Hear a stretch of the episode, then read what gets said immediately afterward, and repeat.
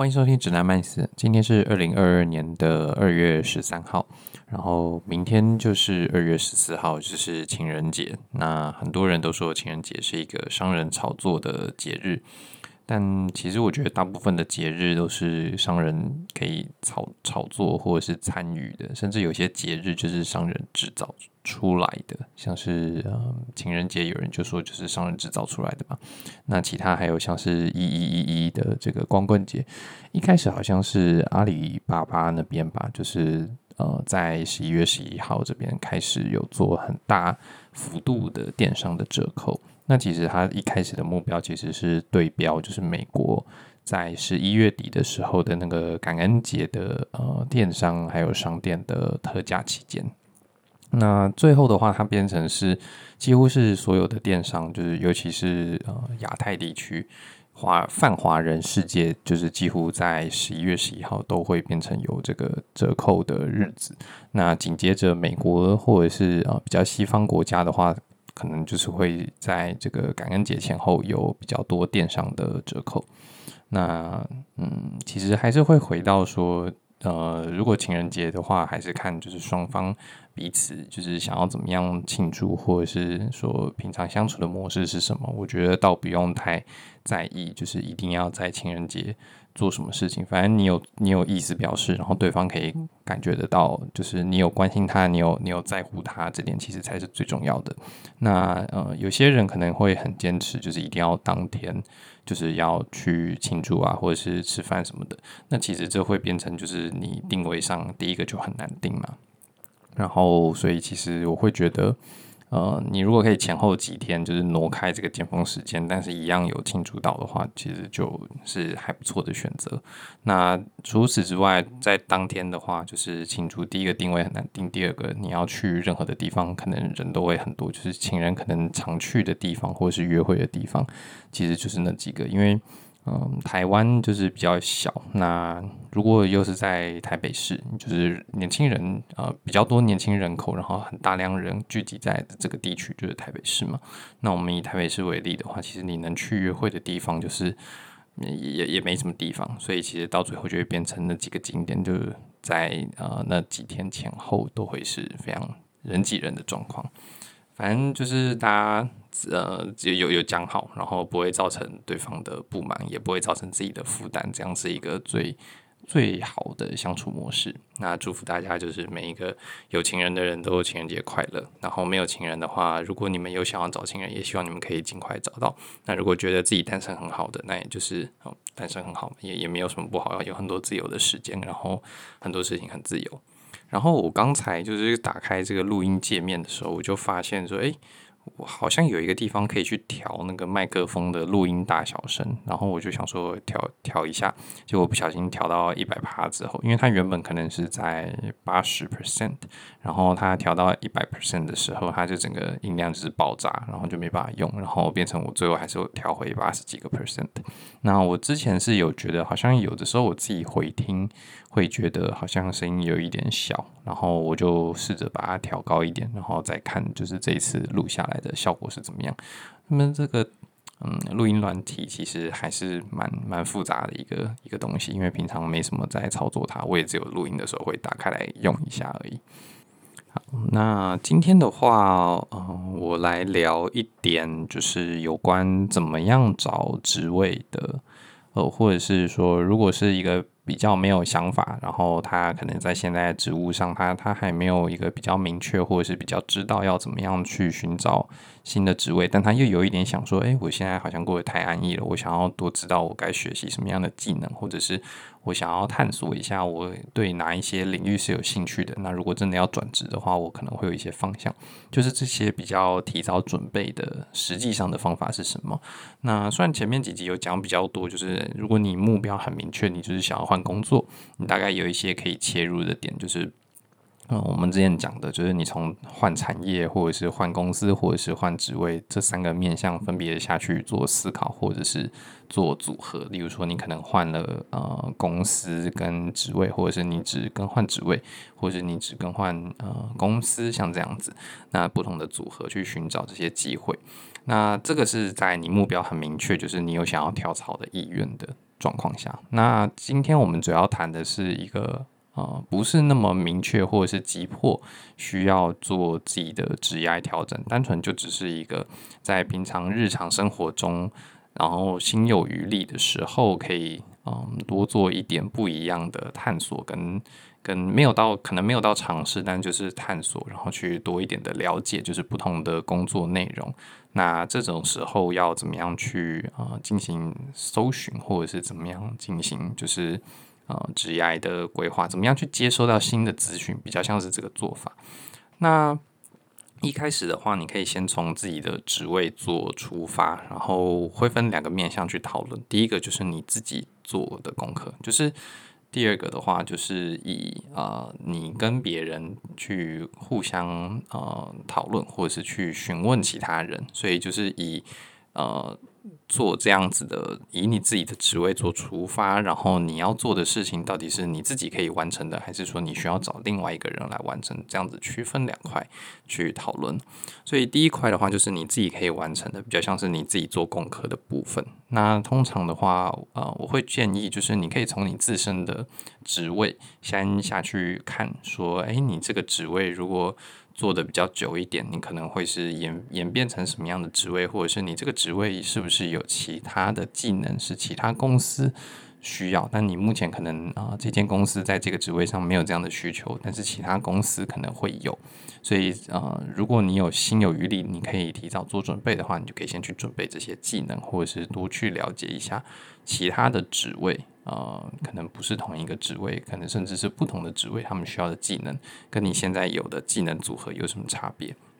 所以像这样子的，呃，自己工做功课的呃状况的话呢，其实你就可以从你自己的。职位，你先去人力银行相关的网站，就是去做搜寻，说这个职位啊、呃，像假设是呃专案管理，或者是做这个数据分析师好了，那先去人力银行，就是去看这样子的工作内容。就是有哪一些搜寻出来，有哪一些公司在找人，然后有大概有哪一些的产业在找人，然后呃这些不同的公司、不同的产业，或者是说你自己的公司在招募这样子的人的时候，他的这个职位的需求是怎么写的？那他希望可以有哪一些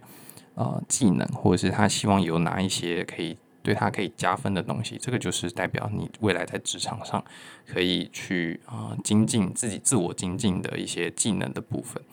那呃，通常我们讲到人力银行的话，可能都想到是一零四或者是一一一一这样子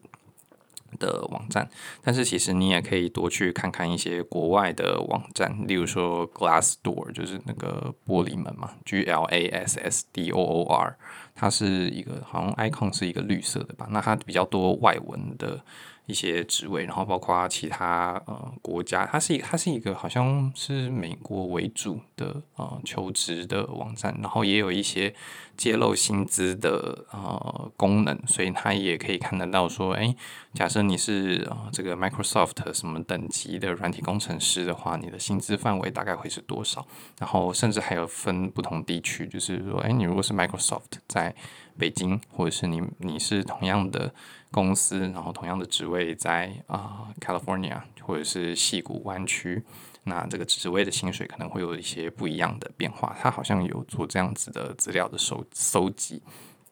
所以你就可以去这个 Glassdoor 去去做相同职位的查询。例如说，你就可以查你的数据分析师，或者是你是。啊、一些呃专案管理，或者是你是做这个行销企划的，然后你可以搜寻看看有没有相关的职位，或者是类似的职位，但是是用不一样的名称去包装的。我们其实很常会。看到就是说，其实它可能在不同的公司是类似的职能，但是呃，这些不同的公司给它的名称却是完全不一样的。那呃，可能这就会分成好几种不同的流派。有一些公司用的是 A 名称，有一些公司用的是 B 名称。那你就可以说，诶，原来我的这份工作，其实在别的公司或者是别的产业，它可能是用另外一个名称，但是它的职位内容或者是它需要的技能，其实是差不多的。这也是有可能的。那呃，除了 Glassdoor 之外，还有另外一个是 Indeed，不是呃，是是英文，就是 I N D E E D，Indeed。然后这个 Indeed 它有中文的界面，然后呃，但它本身好像也是就是一个国外的服务。嗯，但台湾台湾的工作职缺好像最近也是开始多蛮多的，所以其实参考性也是蛮高的。它跟这个 Glassdoor 就是蛮像的。然后还有像是 LinkedIn，有时候也可以看得到一些职缺，你也可以用 LinkedIn 来搜寻职缺。那但是 LinkedIn 的话，我会比较归类在第二个部分，就是我们等一下会再讨论的。所以，呃，第一个步骤就是你自己可以做功课的部分，就是你可以先去人力银行去看，就是你自己现在的这个职位，那它对应的可能还有哪一些呃可能的职位的名称的，可能是完全几呃几乎职位职务内容是一样的，但是它职位名称是不一样的。那你也可以再去延伸搜寻这些职位的名称，然后你也可以看一下说，诶，这些工作。或者是你感兴趣的这些工作，它的需要的技能会是什么？那如果是比较好一点的呃人力银行的网站的话，它可能甚至还可以告诉你说大概的薪资范围会在哪里。那你有兴趣的话，你也可以就是去瞄准一下说，诶，如果你想要换工作，你想要换到一个是以薪资为主。呃的跳槽的工作的话，你可能呃可以去寻找哪一些的职位，然后可能是跟你现在的工作比较相似、比较相关的，就可以就是去了解一下。那。嗯，除了就是你可以看到就是相啊、呃、相同职位不同的名称之外，你也可以从这个上面，因为他们人力银行通常都会有一些演算法的设计，就是会推荐你说，诶，这个工作可能看了这个工作的人，他们还看了哪一些的工作，那就代表说这些工作可能基本上相似性是蛮高的，所以大家才会呃把这两份工作合并起来看，就是搜寻了 A 工作的人又去搜寻了 B 工作。举例来说，你可能啊、在搜寻数据分析师的时候，你可能也会看到呃一些呃数据工程师或者是一些数据资料科学家或者是资料分析师。那数据分析师跟资料分析师呃这两个可能就是我刚讲的前面那种差别，就是同一个公呃不同的公司，它对同一个职位用的名称不一样。但你可能就会看到说，哎，我搜寻了数据分析师，但我看到了数据科学家、资料科学家。那这些呃资料科学家的工作内容跟数据分析师又有什么样的差别？或者是说，你看数数据分析师的时候，你又看到了商业分析师。那商业分析师他可能也需要一些数据分析的能力，可是他着重的面向可能又是不一样的。所以这样子你就可以慢慢打开来，就是以你自身的工作。的内容，然后开始去打开，就是不同的呃职务的面向。那如果你是呃像业务这种比较广泛的呃描述的话，你也可以去看一下，说，诶，你们公司在或者是你的这个部门在招人的时候，他们在人力银行上面使用的啊、名称是什么？是不是有更精细的说明？例如说，呃，可能是 B to B sales 之类的，或者是一些啊、业务的描述。那这些业务的呃分类的话，通常就是会跟销售的产品不同。那因为销售不同的产品需要用到的销售技巧可能是不一样的。例如说，对公司基最基本就是对公司的销售，跟对呃一般消费者的销售这两种是是不太一样的嘛。所以你可以就去看一下，说不同公司他们是怎么样做这样子的区分的。然后不同公司它对业务的能力的期待有没有什么不同？那自己做功课的部分的话，其实除了人力银行之外，人力银行主要就是看你现在呃就业市场上有开缺的这一些职缺的讯息嘛。那除了这个之外，其实 LinkedIn 还是一个蛮好的呃工具。那 LinkedIn 的话，它可以看到的就是你可以去搜寻某一个职称，然后去看别人的 profile。就是去看别人的履历的档案，然后去看说，诶，同样是数据分析师，那他前后的几份工作是长什么样子的？这就代表了他的呃职业转换的轨迹嘛。那他可能不是一直都是在做数据分析这一块的，那他有可能一开始是做行销，或者是一开始是做呃。呃金融商品的销售，然后他开始呃转换到某一间电商，可能也有做财务相关的分析，然后他再去做到了电商的这个数据分析的部门，那他就可以看到一个人，一个实实实在在的人，他的轨迹是长什么样子。那当然这些轨迹可能不是你能够完全照抄的，因为。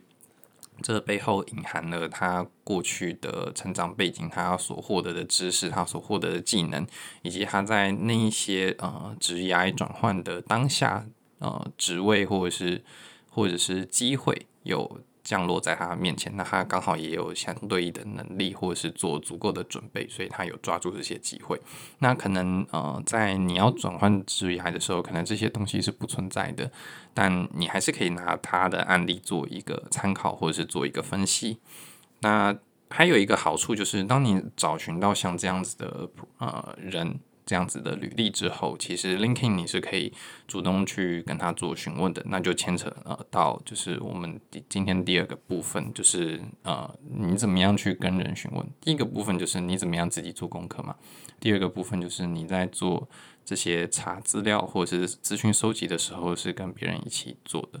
好，那第二个部分就是我们怎么样去跟呃别人进行资料的收集呢？那其实第一个其实就是从你熟悉的朋友圈开始，你可能在某一个人的脸书的更新上面就看到他最近去了一间新的公司，或者是他。你知道他做的工作是，呃，你也有兴趣的，是你在同一个算是就业圈里面的一个朋友，那你就可以私讯他，或者是跟他聊天，或者是请他喝一杯咖啡，然后去询问，这就有点像是我们前面讲到的 networking 的方式，就是从你既有的朋友圈去下手。那再来的话，当然拓展朋友圈也是一个不错的机会。回到我们刚才呃这个数据分析师的案例的话，你其实就可以去参加一些讲座，数据分析相关的讲座，或者是活动，或者是课程。那你也可以认识很多在这个相同领域里面去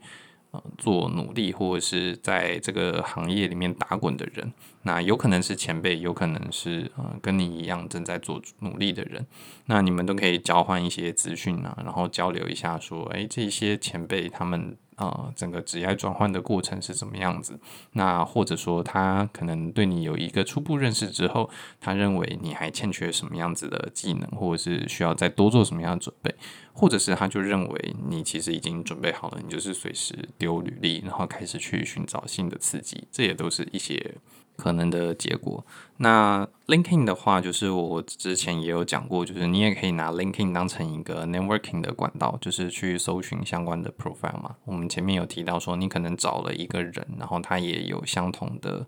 呃，职位，或者是他有你想要的那个目标职位，那其实你对这个职位的了解可能也不是那么熟悉的。例如说啊、你搜寻数据分析师的时候，你发现说，诶，很多人也会一并去搜寻数据科学家，但是你也不确定，就是看的这些数据科学家，好像嗯、分就是一人力银行上面的数据科学家的描述都很参差不齐，也也不算是。也也不是说就是这些呃职位的呃好坏优劣，而是说这些职位的描述可能不是那么的一致。那这个时候你就可以呃就很适合你去跟朋友做询问，说如果你有认识的朋友是数据科学家，或者是在相关的领域做呃工作，或者是说你在 LinkedIn 上有看到一个人他是挂数据科学家，甚至他可能是挂。资深数据科学家 （Senior Data Scientist） 像这样子的职称，那你就可以去看一下他的履历，呃，他 LinkedIn 上面的这个呃过去的经验，或者是他在描述他完成的这些专案完成的事情里面，他是怎么样去描述，就是呃数据科学家这份工作的。因为 LinkedIn 的这些公开的资料，其实某种程度上是一个人他要展示给猎人头，或者是展示给呃这个就业市场说。呃，我的专业能力是哪一些？所以你在挂这个头衔的时候，你就会很注意能能不能够吸引到对这个职位有兴趣的呃就业市场的供给方，这样子才是一个好的好的 linking profile。那嗯、但是你作为一个同样是求职者，你其实可以看到别人他们是怎么样去描述这份工作的，然后甚至你可以去跟这些人联系，然后啊、主动做 networking。那你也可以问他说，就是你在不管找到你的朋友，从 linking 上找到的陌生人，或者是你去 networking 认识这些啊、讲座啊认识的这些人，你都可以问大概三个不同面向的东西。第一个就是呃呃工作的形态，就是他们每日的工作大概会是需要做哪一些事情，这个其实蛮有帮助去了解。呃，你实际上如果你真的换到那个工作的时候，你每一天工作的内容会不会是你感兴趣的？那工作形态或者是每日的工作，其实就会延伸带到第二个面向的问题，也就是说，你工作上主要吃重的技能是哪些？那你可能会发现说，诶，数据分析师其实某些程度上在做呃呃简报或者是做这些报告沟通方面的能力，其实是蛮吃重的。那有一些公司。的数据分析师，他们可能还是比较持重分析，就是你会发现说，可能有一些公司着重的是 A 面向，有一些公司着重的是 B 面向，但是大致上就是跳脱 A 或 B 这两个。那你如果两个都具备，当然是最好嘛。那再来的话就是。呃，这个产业，呃，或者说这个类型的职位，它的就业环境是怎么样子？到底呃，就业机会多不多？那在台湾的话，是不是有一些偏颇？例如说，呃，台湾对于一些数据分析师的描述，其实并不是那么的，呃，跟国外的数据分析师的描述不太一样。如果你在台湾的一零四去找数据分析师，或者是找一些分析师，你再去 Glassdoor 上面。搜寻可能 data analyst，你就会发现说，这两边的描述其实有的时候会差异很大。就是有一些工作，呃，在在国内，就是在台湾的这些他们丢出来的职缺，可能需要的就是。会啊、呃、做拉一拉 Excel，但是国外的 data analyst 可能很多是你需要会 SQL，你需要甚至会写一些简单的 model，你知道 model 怎么使用，你可能不需要自己去建一个 model 或是建一个学习器，就是去去做一个模型出来预测某一些东西，这可能是 data scientist 在做的事情，但是你可能还是会需要说知道怎么样使用。呃，合适的模型，或者是说，已如果已经有一些既有的模型的话，你怎么样去运用这些模型？所以你在跟不管是朋友或者是你新认识的这些呃愿意给你回馈、问愿意分享资讯给你的这些陌生人，你大概都可以问这三个面向的资讯。第一个就是他们每天工作的呃内容、工作项目是什么；再来是他们工作上比较持重的技能是什么，以及他们这样子类型的工作在就业市场上的环境是怎么样子。这个并不是讲说这个产业的环境，因为。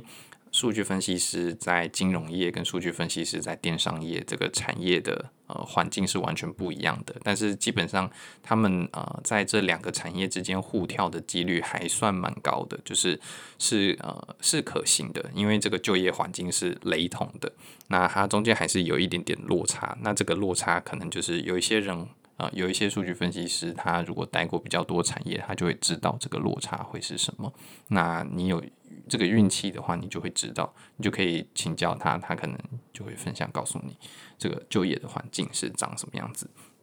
那最后的话，其实是你可以再多问一个呃跟职务本身没有相关的问题，比较像是说这样子类型的，呃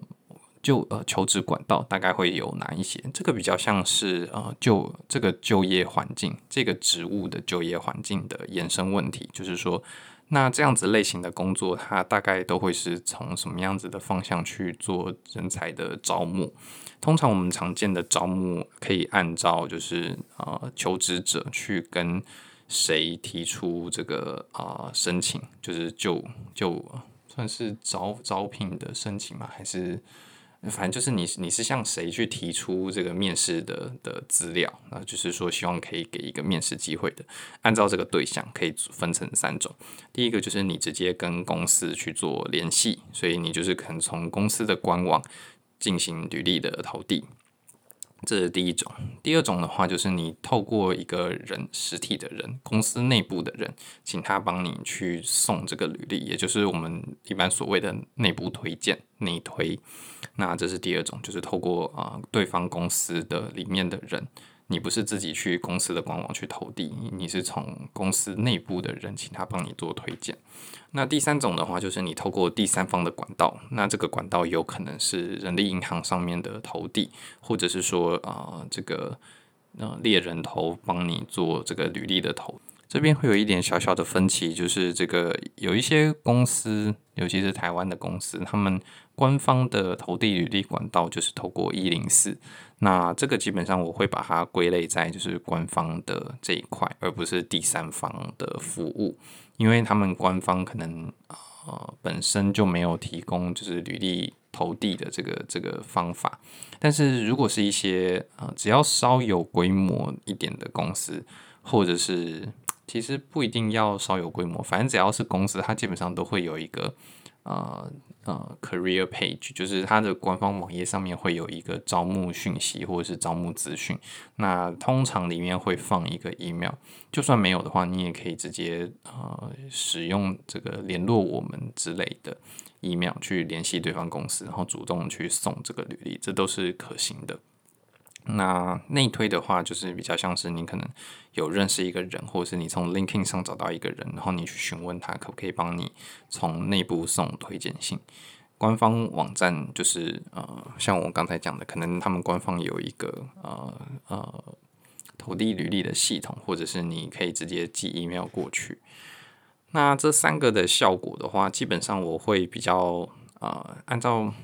我认为的效力去排序的话，我认为内推是最有效的方法，因为等于是说从呃内部的员工他就直接可以帮你找到对接的窗口，或者是他们有内部推荐的系统，可以透过内部推荐人帮你做一个加分，或者是可以确保你的履历会被 HR 看到，而不会被单纯的。系统就是因为现在有一些公司他们会导入呃一个系统，就是去看求职者的申请是不是有符合他们最基本的一些条件或者是要求。那有满足的话，他们可能才会找你来面试，或是才会请 HR 联系你。那内部推荐的话，基本上可以确保就是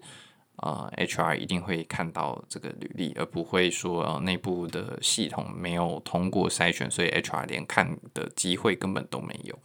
那第二个有效的话，我个人会认为是呃第三方的服务，就是比较像是这些 hunter，就是猎头公司，他们直接把它送进去的，这个效果有一点接近内部推荐，因为它基本上猎头送进去的履历，HR 都还是会看一下的。那最再来的话，其实是官网的效果会是这三个里面比较差的，但是。如果你可以直接找到官网的一些呃联络资讯的话，我认为效果会比一零四再好一点点，就是个人感觉，因为我会认为主动去接洽公司的的求职者通常是比较有胆量、比较有胆识的。那公司如果有找对窗口的话，其实这个窗口收到这样子信件的机会不是很多，所以会留下一个比较强的印象。但是如果你真的要走到这一步的话，其实呃你可以。去这些管道都都丢，反正都多丢一个是是没有没有差别的嘛。那这个比较像是说你在跟朋友询问这一份工作的就业环境的时候，你可以询问他说，这一份工作他比较常使用的会是哪一种类型，或者是通常会用什么样的管道进行呃履历的募集，或者是说通常求职者会用什么样的管道去送履历到公司的 HR 的面前。那这也可以帮助你，就是在你真的要做这个工作的时候，你就要往这个职位去发展的时候，你可以用嗯比较高曝光率的手法去接触到人资。那但是我认为啦，就是如果你要已经找到一个朋友去询问的话，你可以放比较多的重心是在就是呃这个职位它所需要的工作技能会是什么？那有你欠缺的技能会是哪一些？你怎么样去补足？你可以做比较多这一部分的讨论，可能效果会更好。那今天我们就先讨论到这边。